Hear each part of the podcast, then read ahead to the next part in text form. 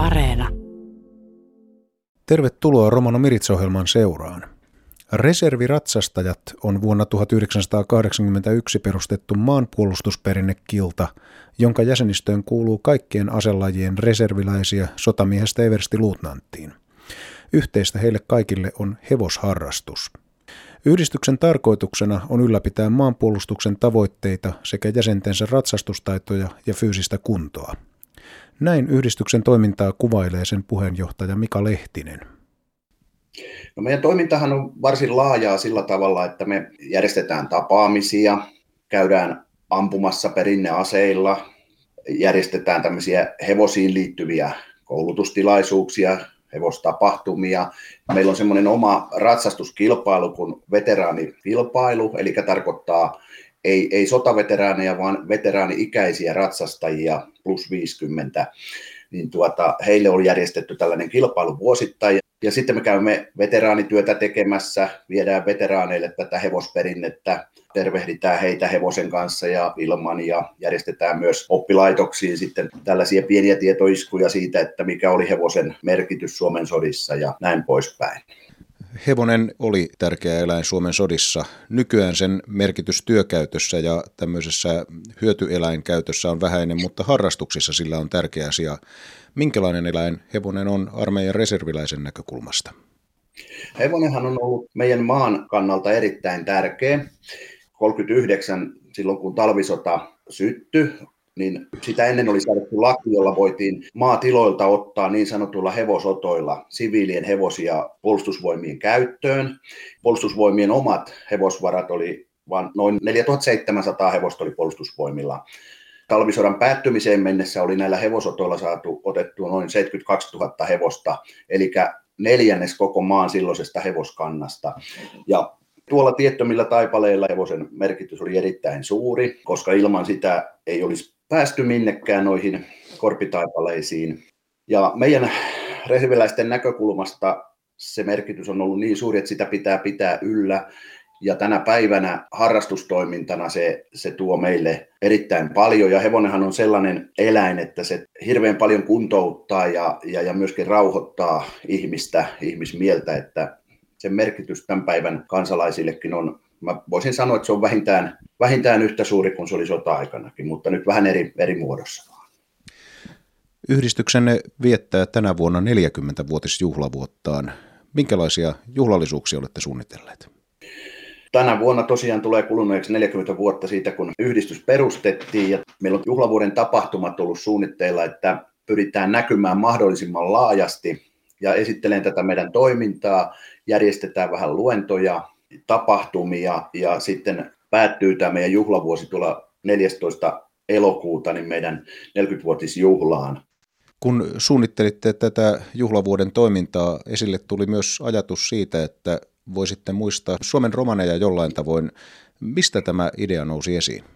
Romanien merkitys ollut meidän maan, maan sodissa, niin se on kiistaton, että he on antaneet suuren panoksen tälle Suomen maalle. 39-45 oli, jos nyt oikein muistan, niin 300 romaania asepalveluksessa ja heistä merkittävä osa, noin 60 ainakin, antoi sen kalleimman uhrinsa isänmaalle, eli oman henkensä kaatuivat siellä sodissa. Ja me nähdään tämä asia niin, että se heidän panos on ollut tosiaan sen arvoinen, että sitä pitää vielä muistaa ja tuoda, tuoda myöskin esille, koska se on ollut minun mielestä ainakin ja meidän mielestä reheviratsastajissa, niin se on ollut vähän pimennossa, ei sitä ole hirveästi, hirveästi esille tuotu. Ja, ja, ja sitten romaanimiesten hevosen käsittelytaidot siellä rintamallakin, niin on varmasti olleet niitä, ainakin muistan oman isoisäni puheista, että miten hienoja taitoja ne on ollut ja hyvin merkittäviä. Ja se, että millä, millä semmoisella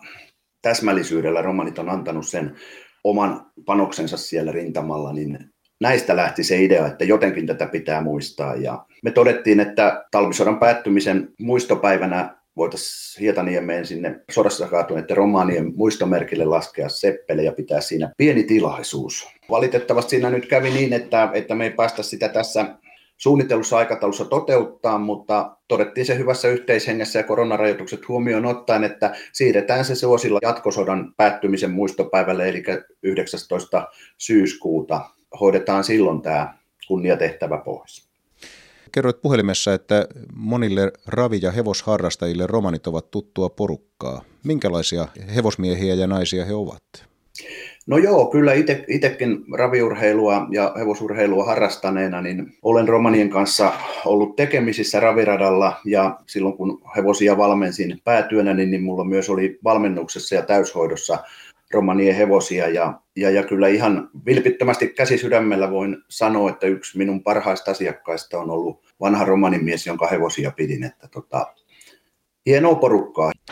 Romanien hevostaidot saivat tunnustusta viime vuonna, kun ne nimettiin Unescon elävänperinnön listalle. Mitä sinä ajattelet tästä tunnustuksesta? Kun kuulin, niin mä otin tämän niin kuin hyvin suurella lämmöllä vastaan. Se on aivan hieno asia, että ne on huomioitu. Siellä on hirveän paljon sellaisia asioita, mitä meidän jokaisen hevosten kanssa tekemisissä olevan ihmisen pitäisi ottaa huomioon. Mä haluaisin lähettää terveisiä kaikille näille meidän Suomen sodissa palvelleiden romaanien jälkeläisille ja heidän sukulaisille ja kiittää meidän puolesta siitä panoksesta, mitä he on siellä rintamalla antaneet ja, ja jokaiselle hevosurheilussa mukana olevalle romanille haluan toivottaa lämpimästi hyvää vuoden jatkoa ja menestystä siinä, mitä teette.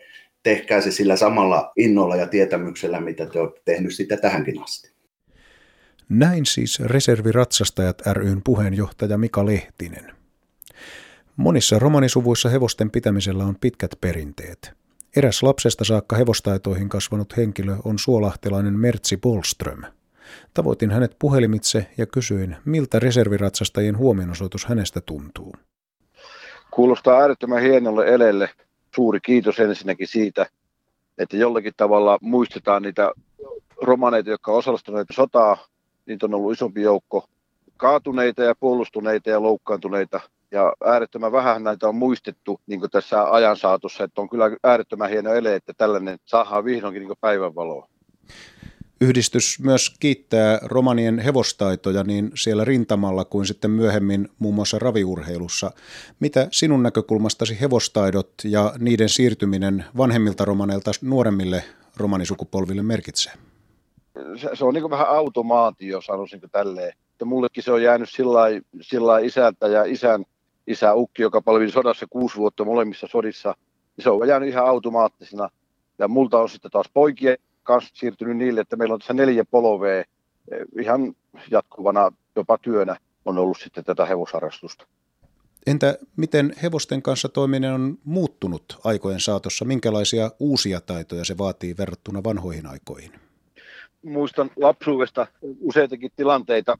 Aikuiset istu sohvilla ja poikaset sitten makoili sillä lattiolla, kuunteli, kun vanhat herrat puhuu hevosten hoitoihin liittyvistä asioista. Niin se oli ihan kuulopuhetta, ei paljon kirjoiteltu muistia, että se oli kuulopuhetta ja niitä toteutettiin parhaan kykymme mukaan. Nykyään se on sitten muuttunut sillä että nykyään on, on netit, tietokoneet, että nykyään kuullaan aika paljon videoita, puhelimet, kaikki nämä nykyaikaiset koneet, niitä sovelletaan hevosten valmennuksessa nykypäivänä, muun muassa pulssilait hevoseen ja kello käteen että tämä on nykyaikaistunut ihan, että kyllä tähän on niin suuri osa, joka tätä asiaa harrastaa ihan siltä pitkältä perinteeltä nykypäivää, niin kyllä me eletään ihan täyttöpäivää näissä nykyajan tilanteissa mukana.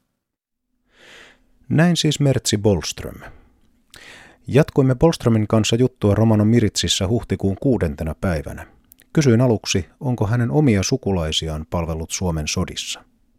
Kyllä niitä on kuulemma ollut useampia, että läheisin on ollut ukki, josta tiedän joitain tarinoitakin, ja sitten on ollut enoja, jotka hyvin muistan myös sitten vanhempana isän, isän enoja, että tota, kyllä siellä on ollut neljästä viiteen ihan läheisiä ihmisiä. Eli ukkisi oli siis isäsi isä, oliko näin? Kyllä, oli silloin vähän tunnettukin nimi, se oli soittaja Santeri, eli Aleksanteri Polströmi oli hänen virallinen nimi. Soittaja Santerina tunnetaan nykyäänkin. Ja mistä hän oli kotoisin? Karjalasta. Ja muun muassa hänen veli on jäänyt sodan alkamisessa niin Venäjän puolelle ja sitten tämä Santeri on tullut, jäänyt Suomen puolelle. Kun ne on tehneet hevoskauppaa, kato sitten tässä rajan tuntumassa, niin toinen on jäänyt toiselle puolelle perheeneen ja toinen on jäänyt toiselle puolelle. Että Venäjän puolella tänä päivänäkin niin Ukin veljen perheitä, johon mulla ei ole kyllä mitään yhteyksiä, mutta on, on, on tota, siellä on hyvin läheistä porukkaa.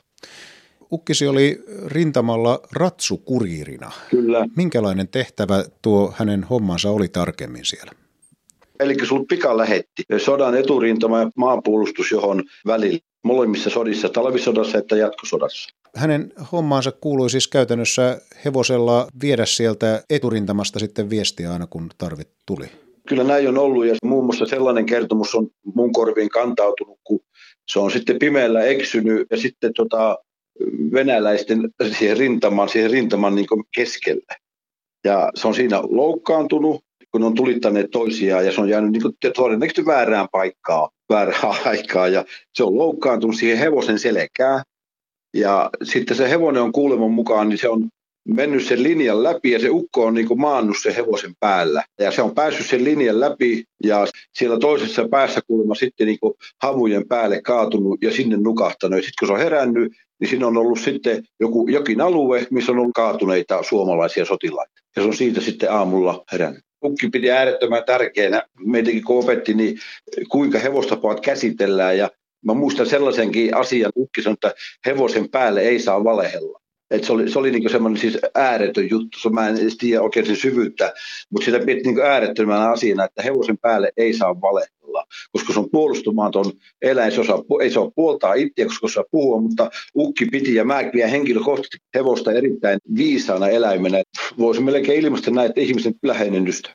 Meilläkin kun on poikia kasvamassa, niin niin jos, jos mä vaikka kysyn isänä, että käärittekö jalat tai lisäsittekö iltaruokinnan aikaan, niin veen niin se on tärkeää, että sanotaan, että joko lisättiin tai ei lisätty. Ei siis, siinä ei saa vaan valehella, se on vain niin yksinkertainen asia. Eikä saa muistaa väärin, se pitää tietää. Sota-aikana otettiin taloista jopa kymmeniä tuhansia hevosia armeijan käyttöön. Onko sinulla tietoa, joutuivatko romanit luopumaan hevosistaan? Kyllä mulla tämmöinen tieto on, on että, että kun, silloin kun sota on julistettu, niin miehet kutsuttiin sotaa, niin myös heidän hevoset otettiin käyttöön. Ja naiset on kuulemma jäänyt useimmiten lasten ja kärryjen kanssa sitten pelkästään tielle, koska kotoja ei ole ollut. Että kyllä, kyllä ne on ottanut miehet ja hevoset. Miten siinä pärjättiin sitten, kun se kuitenkin se hevonen oli niin oleellinen myös perheen elämässä? Niin kuin jokainen ymmärtää, niin kärryjä ei kyllä naisväki vedä perässään ilman hevosta. Ei, onhan se ollut ihan kaameisi tilanne, kun on jääty lasten ja kärryjen kanssa ja kaiken omaisuuden kanssa, mitä kärry on mahtunut, ne on jääty tielle. Eli kyllä siinä valtaväestö on joutunut sitten varmaan monikin avittamaan. Ainakin monet minun tuntemani romanit ovat hyvin isänmaallisia. Mistä sinä arvelisit tällaisen isänmaallisuuden johtuvan? No, ollaanhan täällä nyt eletty yli 500 vuotta jo Suomessa historian mukaan ja on, on, on tota, niin, merkintöjä että joskus jo ensimmäisiä tummia Ruotsin vallan aikaa jo ollut. Että kyllä me, mä tunnen itteni aivan täysin suomalainen. Mä oon suomalainen mustalainen, jos nyt tälleen voi se ajatuksen ilmassa. Ja voisiko sitä kuttua kaksoisidentiteetiksi? Että mä oon, niin kuin, mä oon mustalainen ehdottomasti, en mä siitä mihinkään se, että me kuulutaan niin Suomen valtaväestöön, jos mietitään tästä sotanäkökulmasta, niin siellä on ollut ääretön, mieletön määrä niin näitä mullakin läheisiä, ja sitten on ollut paljon muitakin tummia palvelusodassa, ihan, ihan niin täyspainoisesti, ihan samalla lailla kuin jonkun valkolaisen vanhemmat tai ukki. Että jääkiekko aikanaan katsottiin, niin kyllä sitä Suomeen huijataan ja samalla lailla me tunnetaan sauna ja sipelyys ja makkara niin kuin valtaväestökin. Se on meille yhtä tärkeä juttu.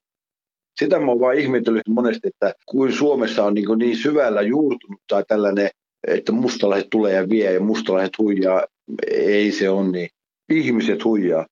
Mä voisin tähän loppuun ajaa tämmöisen ajatuksen, antaa en tiedä, onko sovelletta, mutta sanopahan nyt, kun saa mahdollisuuden. Kun ei toi luoja, se, se ei luonut mustalaisia tai valkolaisia tai tummia tai vaaleita, se loi vaan ihmisiä. Tämä, tämä olisi niin semmoinen tärkeä pohja, mistä ihmiset pitäisi niin tavataan uusia ihmisiä, niin kohdata se ihminen. Ei nähdä sitä värillisenä tai mustalaisena tai tummana tai vaaleina, vaan ihmisenä. Koska Jumalakin katsoo meitä vaan ihmisenä. Meitähän syydetään sitten tekojen mukaan. Miten me käyttäydytään, niin siitä me tuomme saa. Näin mä se niin ajattelen.